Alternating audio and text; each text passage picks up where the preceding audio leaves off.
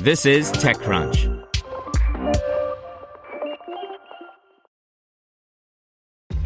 This episode is brought to you by ShipStation. You know, some things take a lot of work, like sending little robots to far off distant planets. And just as that's challenging, so too is running a successful e commerce business, especially when there's so much to do. So I want to introduce you all to ShipStation. Now, I love using ShipStation because of its easy to use dashboard, which makes managing orders and printing labels a breeze and super smooth. Oh, and the customer service is just out of this world. It's exactly what you need to help grow your business. Sign up for your free 60-day trial at shipstation.com slash technews. That's shipstation.com slash technews. This is TechCrunch. X1's income based credit card is about to launch publicly by Anita Ramaswamy. The credit card market has become increasingly crowded, with consumer fintech startups locked in a fierce competition to differentiate their offerings through branding, rewards programs, and even crypto compatibility.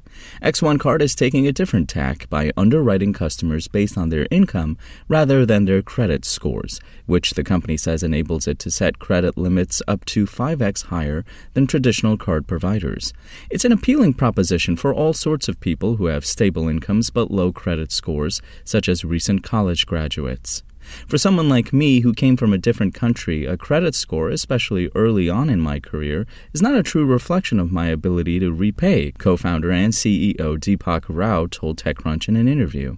The card, which doesn't charge an annual fee, has managed to grow to $50 million in monthly transaction volume in the past six months after rolling out its product to a limited set of beta customers, Rao said. Now, armed with $25 million from a new funding round, the product is launching to the general public in the coming weeks, according to Rao. FPV, a new venture firm from Google Analytics founder and early Robinhood and Plaid investor Wesley Chan, led X1's round, marking the VC's first ever investment. Existing investors Craft Ventures, Spark Capital, Harrison Metal, and SV Angel all participated alongside new investors Abstract Ventures, the Chainsmokers, and Global Founders Capital, according to X1. The new funding comes after X1's last raise of $12 million in January 2021, which TechCrunch covered.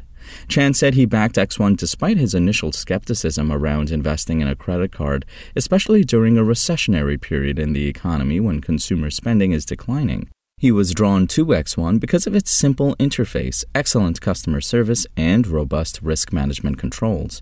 X1 connects to users' bank accounts through Plaid's API to gather data on their income patterns, which is why it's able to underwrite customers without needing a credit score. X1's waitlist has 500,000 people on it, according to Rao. Chan said hearing users rave about the car's interface helped sway him in its favor.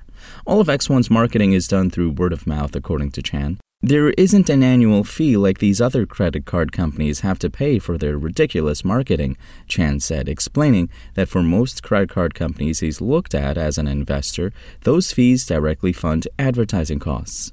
The card offers other user friendly features, such as 2x points on all purchases, 3x if you spend over $15,000 in a year, and an offering tailored to families that want to earn points together. Rao said he plans to use the latest funding to add even more new products and features to the card. Note, a previous version of this story said the card had already been launched to the public. The article has been updated to reflect that it is expected to launch in the coming weeks. Spoken Layer. Want to learn how you can make smarter decisions with your money? Well, I've got the podcast for you. I'm Sean Pyles, and I host NerdWallet's Smart Money Podcast. Our show features our team of nerds, personal finance experts in credit cards, banking, investing, and more. And they'll help you make the most of your money while cutting through the clutter and misinformation in today's world of personal finance.